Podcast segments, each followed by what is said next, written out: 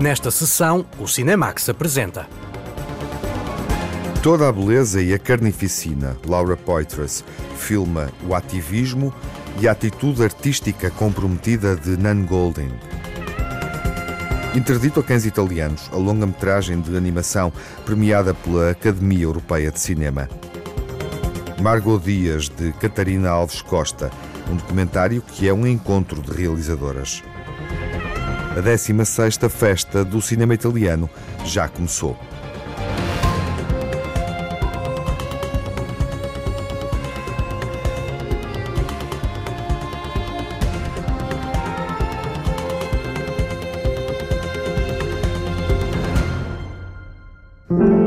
Toda a Beleza e a Carnificina é um documentário que nos aproxima de Nan Goldin através da perspectiva próxima da cineasta Laura Poitras.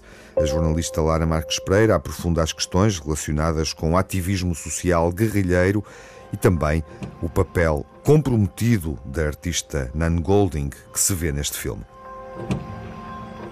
A arte de duas mulheres está na gênese de Toda a Beleza e a Carnificina, filme assinado por Laura Poitras, sobre a obra, a vida e as lutas de Nan Goldin. O documentário começa por registar as iniciativas do coletivo Pain, criado para contestar a família Sackler e a lavagem do dinheiro conseguido com medicamentos opiáceos através de doações a alguns dos maiores museus do mundo. Laura Poitras acompanha o ativismo e percebe que resulta da forma como a artista Nan Goldin sente o mundo.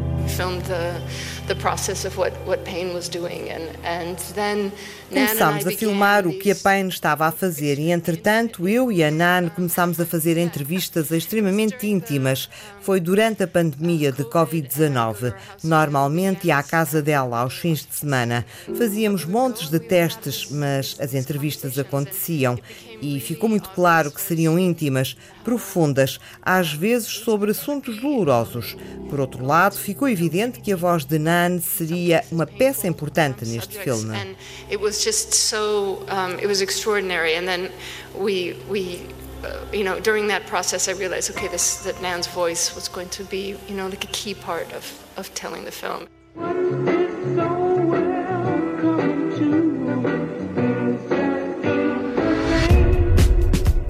Photography is like a flash of euphoria. A fotógrafa norte-americana Nan Goldin é uma figura incontornável da subcultura artística norte-americana nas décadas de 70 e 80. Interessou-se pelos corpos, pela decadência de determinados ambientes, pelos amigos, pela comunidade LGBT e por ela própria, impregnando as suas obras com uma marca pessoal muito forte. Mas perante a câmara de Laura Poitras, Nan Goldin foi ainda mais longe. O que começou por ser o registro do trabalho de ativistas transformou-se num filme em que se cruzam constantemente o lado pessoal e político, a arte e o ativismo. My worry when she came on was that I don't have any state secrets to share. A minha preocupação com a Laura era que eu não tinha segredos de Estado para partilhar. Não era importante o suficiente. Ela não queria fazer uma biografia de artista, mas eu estava a preparar uma exposição em Londres. Ela começou a editar o meu trabalho de alguma forma. Eu e ela somos parecidas. Não conseguimos ver um artista a trabalhar sem dar a nossa opinião. Isso foi muito poderoso.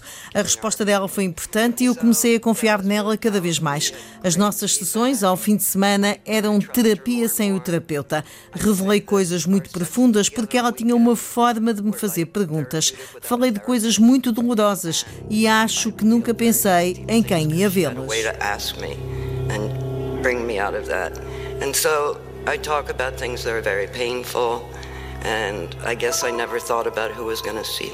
Para lá da obra artística, Nan Goldin é uma das caras do movimento Pain, que luta contra o império da família Sackler, feito à custa da venda massiva de medicamentos à base de opiáceos. Nan Goldin perdeu a irmã, os amigos, quase que se perdeu também. Esta luta é mais um capítulo de vida e mais uma forma de compreendermos o mundo e a arte, segundo Nan Goldin.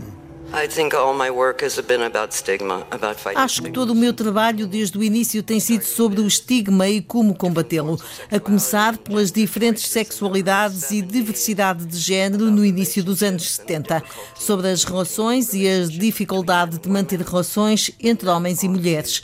Depois, a crise da SIDA e, ao longo dos anos, as doenças mentais, os internamentos, a automutilação e, claro, as pessoas que consomem drogas e a crise do ódio. Estes são estigmas que marcam o meu trabalho. Acho que se fazem segredos sobre as coisas erradas. As pessoas precisam da sua privacidade, mas estão a esconder as coisas erradas.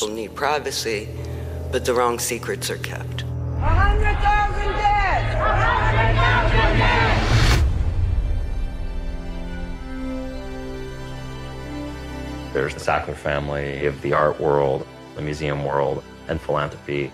And then there's the big pharma marketing and addiction and death. My anger at the Sackler family, it's personal. When you think of the profit of people's pain, you can only be furious.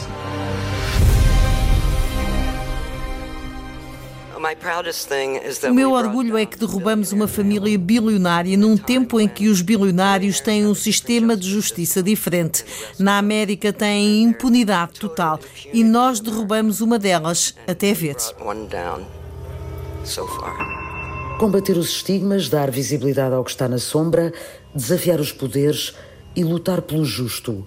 As batalhas de Nan Goldin encontraram eco no cinema de Laura Poitras, a jornalista que deu voz a Edward Snowden e que assinou o documentário Citizenfour, premiado com um Oscar. Encontrar a afirmação política na obra de Nan Goldin não foi difícil, foi inspirador. Enquanto cineasta e artista, quero fazer cinema. Eu lido com assuntos políticos, mas quero que seja cinema. A vida de Nan merece um filme épico pelo trabalho que tem feito e pelos riscos que tem assumido. Achei que tinha que ter esta dimensão. Por outro lado, as imagens que vemos do seu trabalho durante o filme e que nos contam uma história têm esse lado épico. The slideshows that we see throughout the film, that's also part of the storytelling, and they have this sort of epic quality to them. People are actually beginning to rethink how we do things.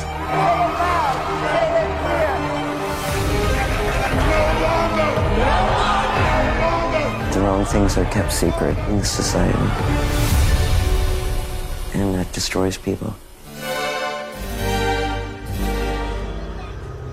I'd also like to say that I think that this film...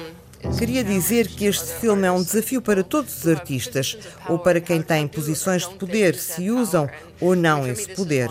Isso foi o que me atraiu para este filme. Temos uma artista lendária que escolheu arriscar a sua posição no mundo da arte para expor a sua corrupção e a filantropia tóxica e o branqueamento e lavagem de dinheiro em museus e instituições. A família Sackler não é caso único a fazer este tipo de filantropia tóxica. Não conheço outro artista que esteja a fazer isto. Acho que isso é muito raro, ver um artista usar a sua posição e correr estes riscos.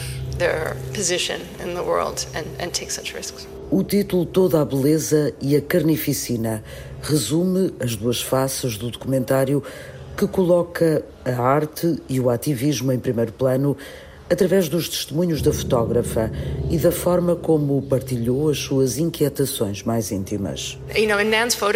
Nas fotografias de Nan, ela fala disso no filme, em relação às pessoas que fotografa. É um trabalho de colaboração. Ela queria que participassem e, quando não querem, ela respeita isso.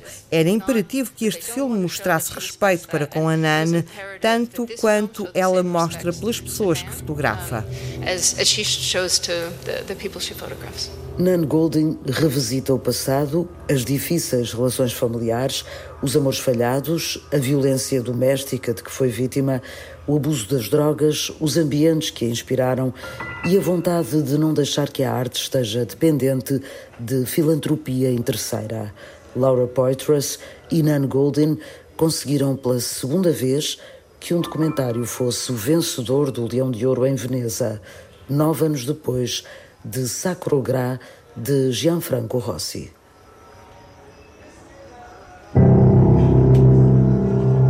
Ouvimos Laura Poitras e Nan Goldin no Festival de Veneza, onde o documentário foi apresentado e premiado com o Leão de Ouro. Foi a segunda vez na longa história do Festival de Cinema Italiano, o mais antigo do mundo, que um documentário recebeu o Leão de Ouro, o prémio máximo. Toda a Beleza e Carnificina é um documentário que reflete sobre a importância do ativismo no combate às farmacêuticas responsáveis pela crise de opioides, que viciou e matou milhares de consumidores, sobretudo nos Estados Unidos. Margot Dias integrou 4 missões etnográficas ao extremo norte de Moçambique entre 1958 e 1961. A antropologista e realizadora etnológica portuguesa filmou e gravou centenas de registros visuais e sonoros que são únicos na cultura Maconde. A realizadora Catarina Alves Costa privou com Margot Dias e fez a viagem de volta. Foi ao encontro dos Macondes e mostrou-lhes essas imagens captadas há mais de meio século. Através deste documentário, Margot Dias procura compreender melhor quem foi esta mulher.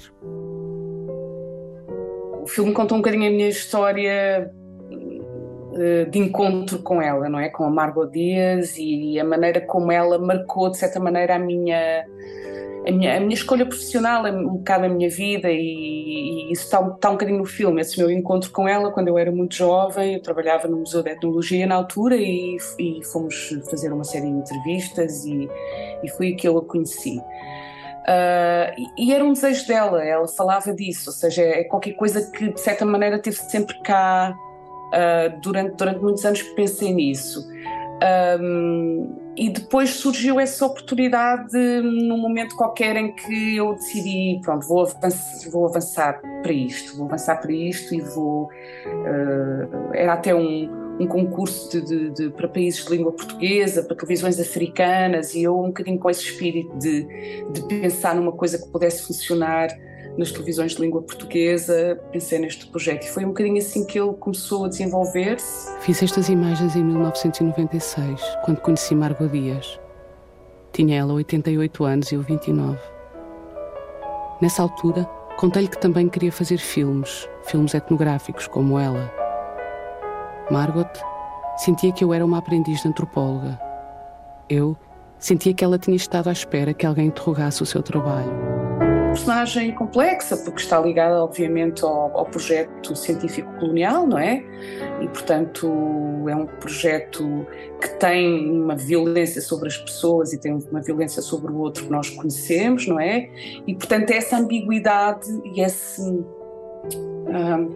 pessoa que aparece com a qual eu tenho empatia, mas depois que tem um outro lado, e como é que se estabelece isto cinematograficamente, do ponto de vista da linguagem, eu acho que é complicado. É complicado porque não é um filme os bons e os maus, não é um filme que tenta complexificar um pouco mais, porque a vida é mesmo assim, não é? As pessoas são ambíguas e complexas. Eu tenho de saber os técnicos de todo o mundo para saber onde entra esta. Eu tenho de pensar próprio. E tenho procurar bibliografia. E tenho estudado muito, não é? E, portanto, a gente pensa mais do que quando se aprendeu uma coisa, que um outro fez.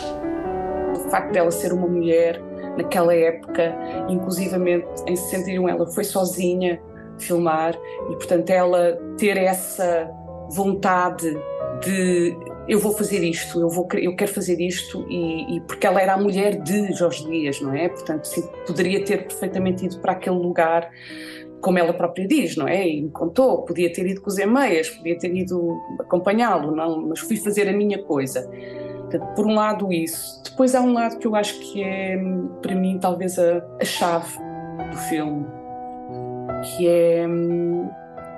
ela ter mudado completamente a sua vida, não é? Já com quase 40 anos, de repente larga a vida de pianista, não é? Que ela era uma pianista profissional e, portanto, era isso que ela fazia.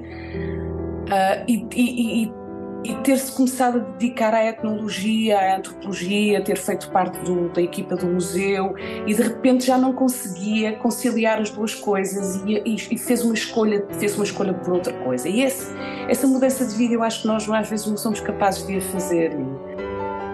Margot Dias escreve no segundo volume do livro Macondes de Moçambique.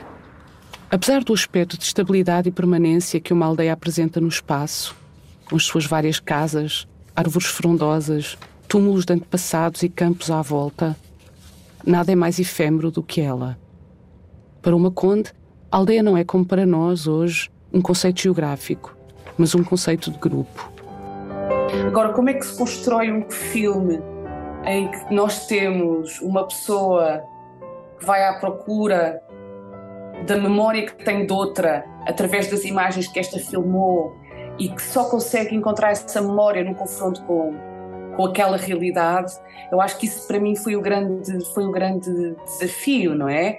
Porque as imagens dela são muito clássicas, não é? Ela está a mostrar como é que os macondes vivem, como é que a sociedade se organiza, os rituais, as mulheres a fazerem os potes de barro, como é que é com as crianças. Portanto, ela está um bocadinho num registro muito... diria eu, objetivo, não é? E, no entanto, hoje, quando olhamos essas imagens, e quando os Maconde hoje olham essas imagens, aquilo tem muitos significados invisíveis. Muita coisa que estava lá, mas não estava lá, não estava lá intencionalmente. Alguns segredos da cultura Maconde que são revelados por essas imagens quase sem querer, não é? Sim. Seria muito bom mostrar essas... De repente vais encontrar... Este sou eu. Uma criança, que a criança dança, aqui sabes, né? Está agora com 50, 60, não é? Ah. Pode ser o pai, o tio mais velho, o irmão mais velho. Ah, sim.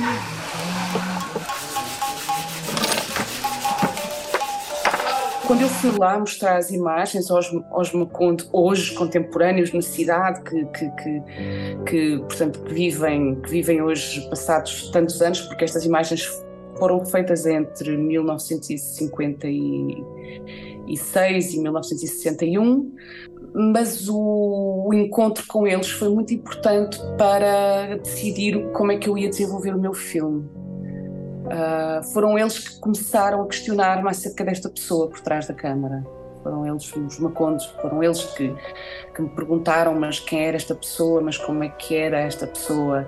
E eu mostrava fotografias dela e de repente percebi que para eles era importante também esse lado, que não fossem umas imagens anónimas, porque aquilo tinha muita força para eles, não é? Porque eram os corpos também das pessoas muitas que já morreram, não é? E um mundo que já acabou.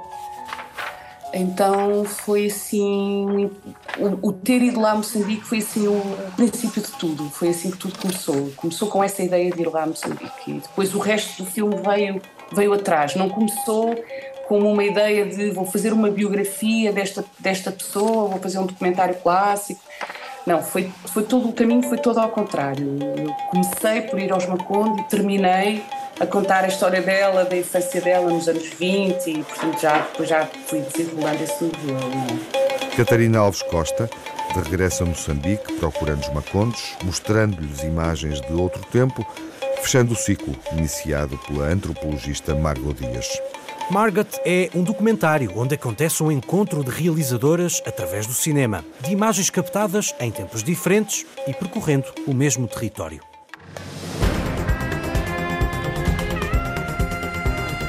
O melhor filme europeu de imagem animada do ano já está em exibição nos cinemas e em cartaz, na segunda parte do Cinemax.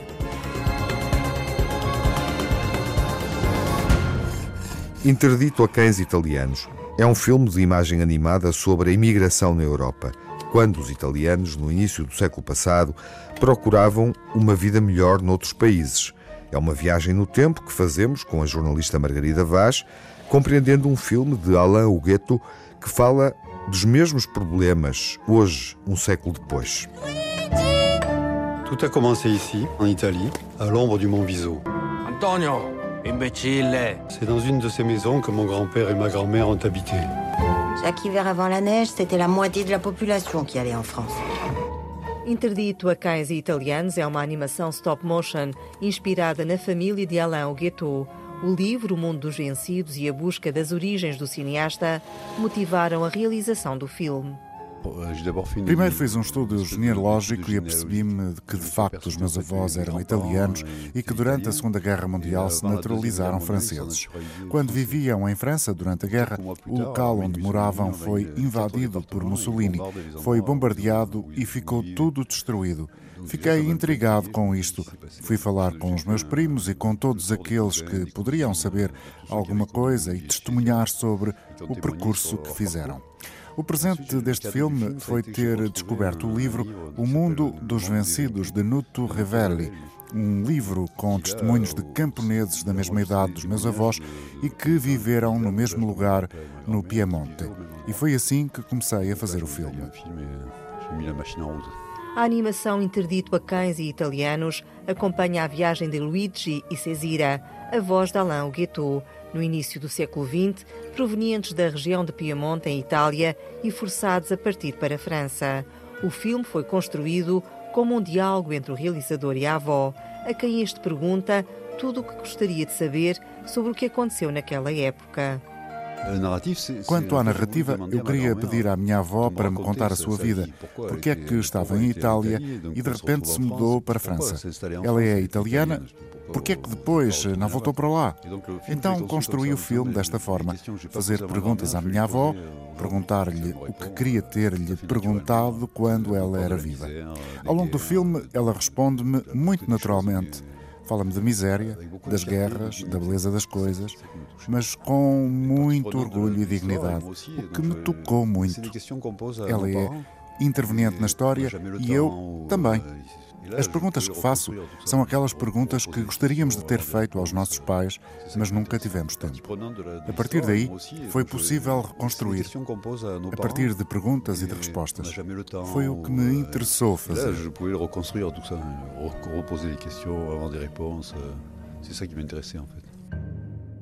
Les Italiens, ils étaient bons à tout. Écoute ce qui est écrit dans ce journal français. Ce qui caractérise l'ouvrier italien, c'est qu'il n'y a pas chez ces ouvriers de dignité personnelle. Ils endurent tout. O cineasta franco-italiano Alain Ughetto recorda a avó, a mãe do pai. Entre as marcas de um passado difícil, deixava sobressair ternura e amor. Uma imagem que o realizador quer mostrar no filme. A minha avó não falava muito, era italiana, mas quando estava em França, os italianos não eram bem vistos e por isso ela queria ser mais francesa do que os franceses e por isso nunca falava em italiano. Pelo menos eu nunca a ouvi falar italiano. Ela passou uma borracha sobre o passado italiano, mas ao mesmo tempo lembro-me que ela cortava a crosta de queijo, colocava-a no forno a gás. Quando o queijo estava derretido, dava-me para comer e ficava a olhar para mim com um sorriso incrível. Era de uma grande generosidade. Durante todo o filme pensei nisso e queria passar este sentimento. Mostrar às pessoas do povo, invisíveis, pessoas que atravessaram as 3 guerras, uma epidemia da gripe espanhola que matou mais pessoas do que matou a guerra. Mas foram pessoas que, apesar de tudo, se mantiveram de pé, com orgulho e dignas. Um bom exemplo. Interdito a Cães e Italianos resulta de uma produção conjunta de vários países. Portugal está envolvido através da Ocidental Filmes. Teve participação no trabalho de animação, montagem e mistura de som, a partir dos estúdios em Gavião de Ródão, no distrito de Castelo Branco. Realizado com a técnica de stop motion, Alain Ughetto recorreu a materiais simples, tais como os utilizados em trabalhos manuais. A ideia que desenvolvi para as personagens foi que tivessem os olhos um pouco fora de órbita, porque são imigrantes, de olhos muito abertos. Mesmo que fossem mal recebidos, no novo país, iriam ficar surpreendidos pelas paisagens, pelas coisas um pouco diferentes que iriam encontrar e que nunca tinham visto. Sobre a bricolagem, a parte de trabalhos manuais, usamos resinas sintéticas, o fio de metal, tecidos, materiais usados na bricolagem. Os olhos dos bonecos são as pérolas. Os bonecos têm volume, volume animado com poucos efeitos especiais. Vemos a cena da oficina. alguém que faz bricolagem. Temos a cena da volta à França. Conta como era a vida ou a vida como ela poderia ter tido. O filme tem 70 minutos. Para fazer a animação foram 24 imagens por segundo. É fazer as contas. Fazer a animação demorou 9 meses, mas a totalidade do tempo que durou fazer o filme foi 9 anos. Tivemos também de contar com a paragem a meio por causa da Covid. Desde o início do projeto até à animação final, passaram 9 anos. O filme associa a animação a fotografias de arquivo e a imagens reais, recolhidas em Itália, no Monteviso e na aldeia da família de Alain Ughetto. O cineasta foi à descoberta de Ugheterra, uma localidade que o pai falava em criança. É aí que começa o filme. O meu pai contava que havia, no Piemonte, na Itália, uma aldeia onde todos os habitantes tinham o mesmo nome que nós. Quando ele morreu, fui ver se essa aldeia existia. E sim, existia. Era Ugheterra, a terra dos Ughetto. A história do filme começa a partir daí, desta aldeia que sempre existiu em Itália.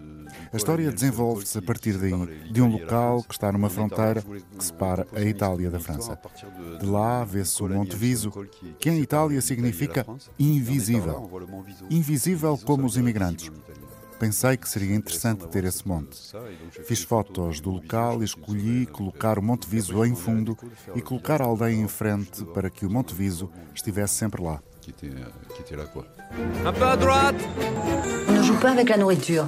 Et le fascisme. J'ai réalisé tout à coup comment on s'appelait Mémé. Ma grand-mère avait été jeune et belle et qu'on l'avait aimée. Et alors, on joue avec la nourriture maintenant? Alain Ughetto faz questão de salientar no filme a ideia de transmissão de pais para filhos. É uma história de transmissão, passagem de testemunho de mão para mão. O meu avô tinha o conhecimento, tinha muito jeito para trabalhar com as mãos. Fazia as suas ferramentas, trabalhava a madeira ou o ferro. Todo o conhecimento que tinha manual passou esse ofício para o meu pai.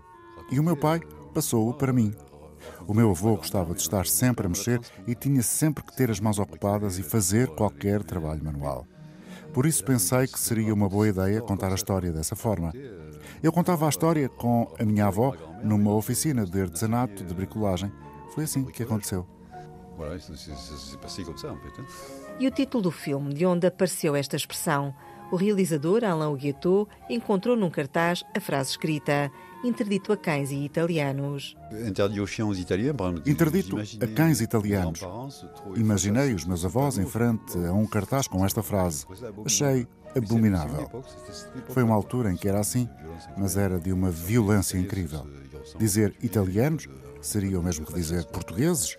São imigrantes idênticos. A primeira vez que encontrei este sinal de aviso foi na Bélgica. Depois encontramos-lo na Suíça e depois na Saboia. Ao longo do tempo ficou só a interdição a cães, mas depois apareceu a interdição a judeus, árabes, enfim. É de um grande racismo, uma grande estupidez, uma ignomínia terrível. Interdita Cães e Italianos soma vários prémios, destaque para o melhor filme de animação no Festival de Annecy e para a distinção nos Prémios Europeus de Cinema. Mas mais do que os prémios, Alain Ughetto quer que o filme seja visto, quer passar aos mais jovens o testemunho da família. Este filme é um filme italiano, tem referências a Mussolini, mas em Portugal também houve Salazar. Todos os países tiveram um ditador. Eu queria fazer um filme para passar esse testemunho aos jovens, para lhes contar o que aconteceu. O que me interessou era passar esse testemunho aos meus filhos, mas também dar a conhecer às gerações mais jovens. Dizer-lhes que houve pessoas que já viveram várias guerras, mas que permaneceram orgulhosamente de pé. É um belo exemplo. A minha família fez como muitos italianos e imigrou. Estão por toda a parte, a minha família está dispersa. Uns estão em França, outros nos Países Baixos, outros nos Estados Unidos. É uma história parecida. Há de muitos italianos, espanhóis, portugueses, polacos, todos já tiveram de fugir do ditador. Interdita Cães e Italianos é uma epopeia familiar em que muitas famílias se podem rever. É uma homenagem à coragem dos imigrantes. Sou Alain Ughetto, realizei o filme Interdito a Cães Italianos. Estou muito curioso para ver como os portugueses vão reagir a este filme. Vai estrear nas salas de cinema em Portugal. Pourquoi ils ont écrit ça, papa? Pourquoi? C'est parce qu'ils ont peur que les chiens mordent les Italiens, tu comprends? Allez, les enfants, on y va. Interdito a Cães Italianos é uma expressão violenta, uma expressão que exclui a migração e a intolerância na Europa num filme de imagem animada, uma coprodução que envolve também criativos portugueses. Interdito a Cães Italianos, de Alain Ughetto, recebeu diversos prémios em festivais de cinema de animação, incluindo o Cinanima, em Espinho, e também o prémio de melhor filme de imagem animada da Academia Europeia de Cinema.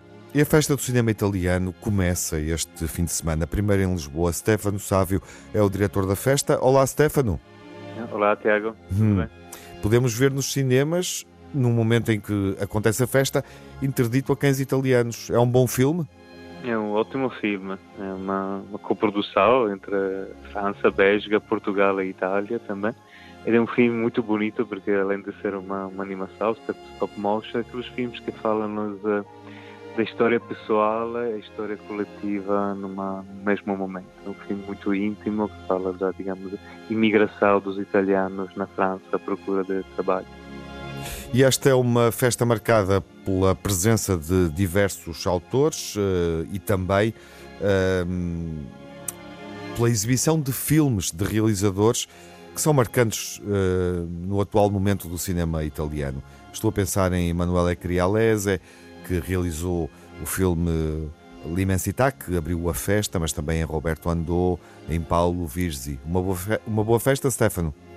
Sim, claro, acho que os grandes, os mais interessantes realizadores italianos dessa temporada estão representados este ano, como Crialese, fim de abertura, Estranha Comédia da Vida, este fim do Andò, com Toni Servillo, que traz encerramento, Sicità, Seca, de Paolo Virzi, uma comédia post-apocalíptica sobre uma Roma sem água, com a presença da Mônica Bellucci. Temos também um outro grande filme italiano, apesar que os realizadores são dupla belga, que é o As Oito Montanhas, que ganhou o prémio do júri no Festival de Cannes este ano.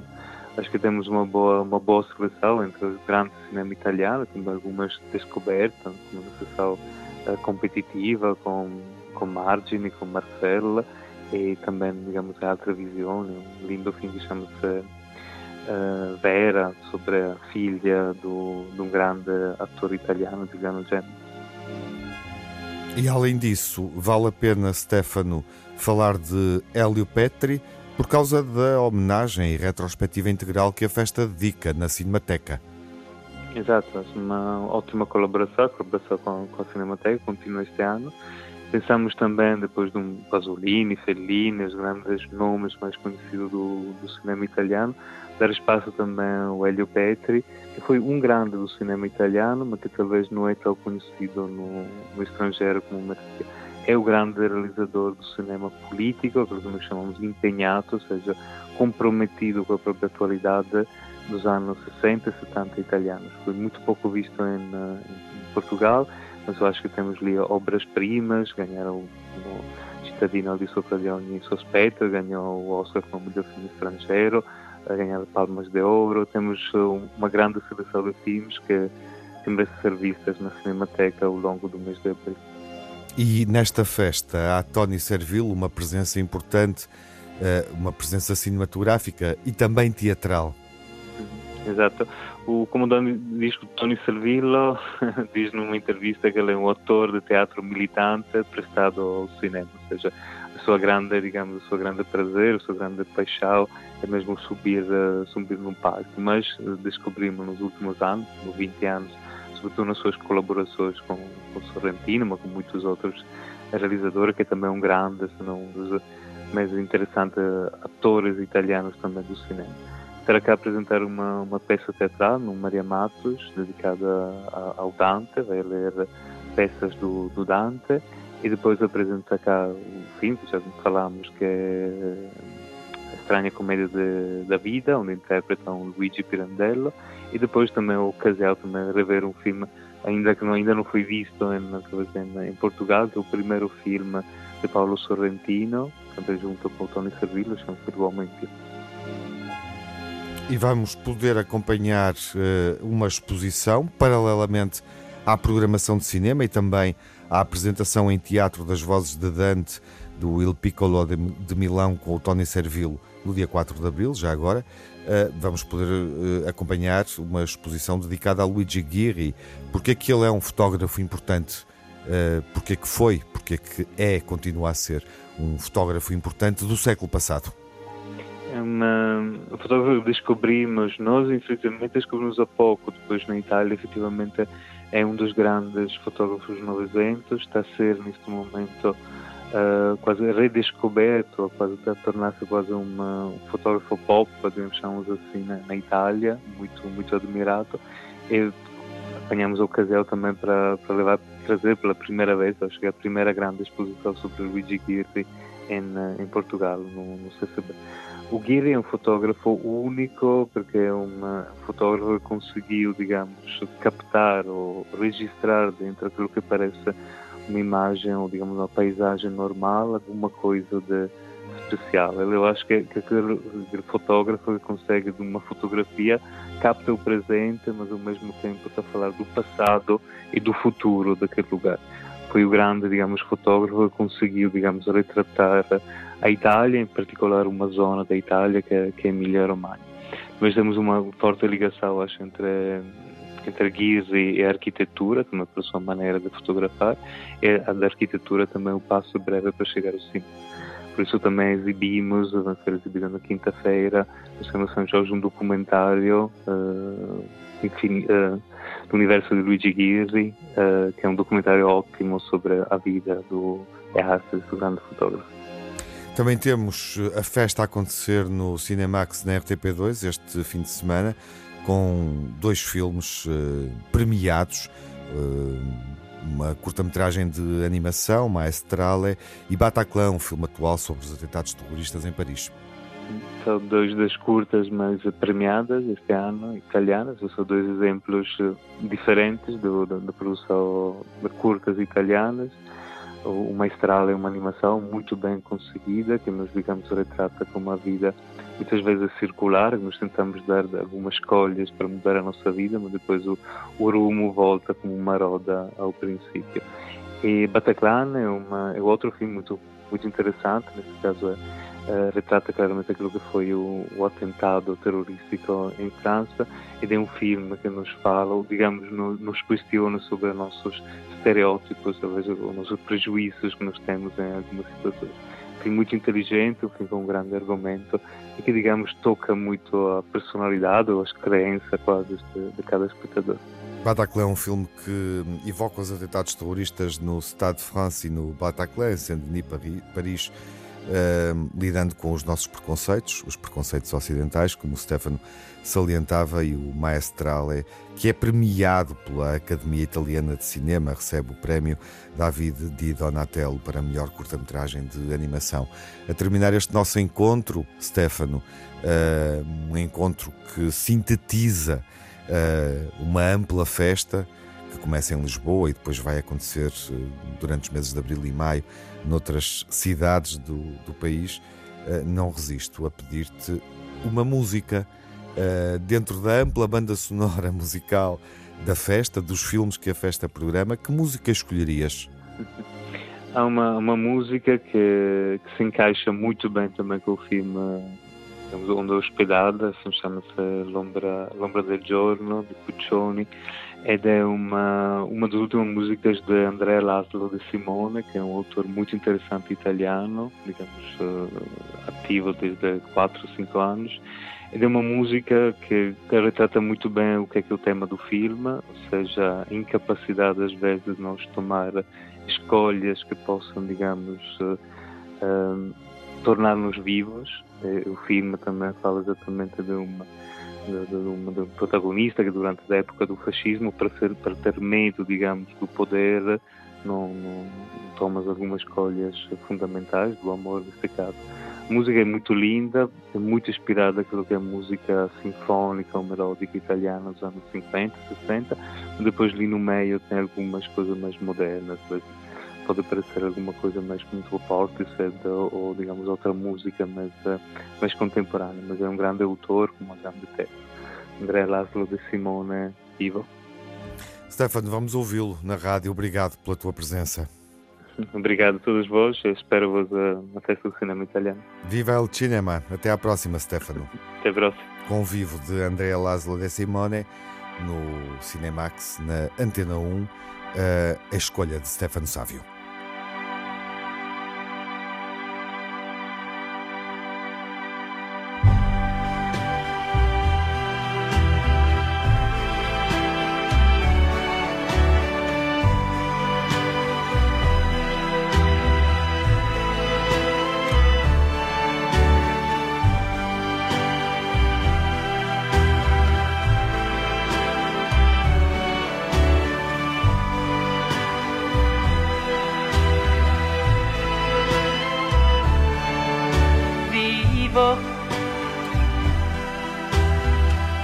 Ma non ho scelta né un motivo. Il mondo è un tipo irrazionale, fa come vuole, non dà nessuna spiegazione.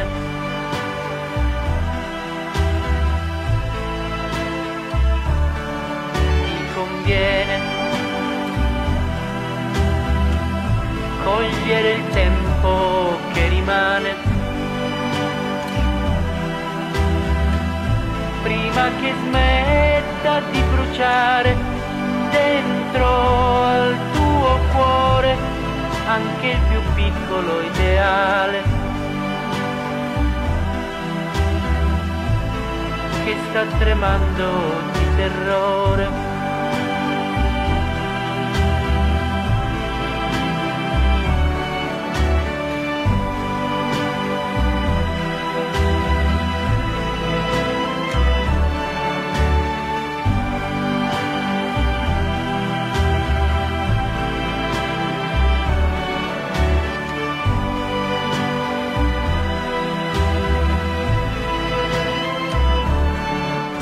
Va bene a chi ha la luna maledetta e dalla vita non si aspetta che sia perfetta, si gode quello che gli spetta perché si muore troppo in fretta. Vivo, de Andrea Laszlo de Simone, no filme A Sombra do Dia, que é exibido no panorama da 16ª Festa do Cinema Italiano, uma festa que acontece a partir deste fim de semana em Lisboa e mais tarde, durante este mês de abril, em Coimbra, Barreiro, Almada, Penafiel, Setúbal e Beja. No mês de maio estará em Aveiro, Porto, Lagos e Évora. Asterix e Obelix ainda no cinema. J'arrive de Chine, j'ai besoin de votre aide. Je vais vous montrer comment on se bagarre en Chine.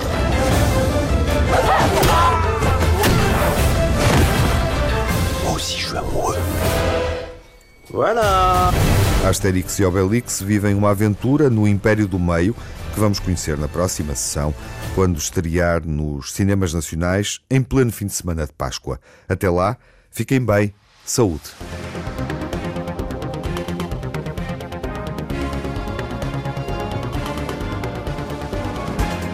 No Cinemax correm os créditos finais. Edição, coordenação de Tiago Alves e Lara Marques Pereira. Sonorização de Cláudio Calado.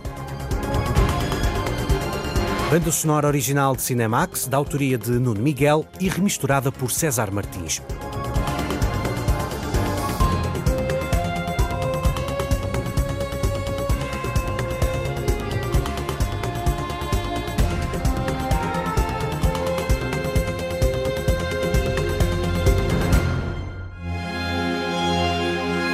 Max é um canal de cinema em português. Pode ver as sessões de curtas-metragens na RTP2 e ouvir as emissões na Antena 1 ou em podcast.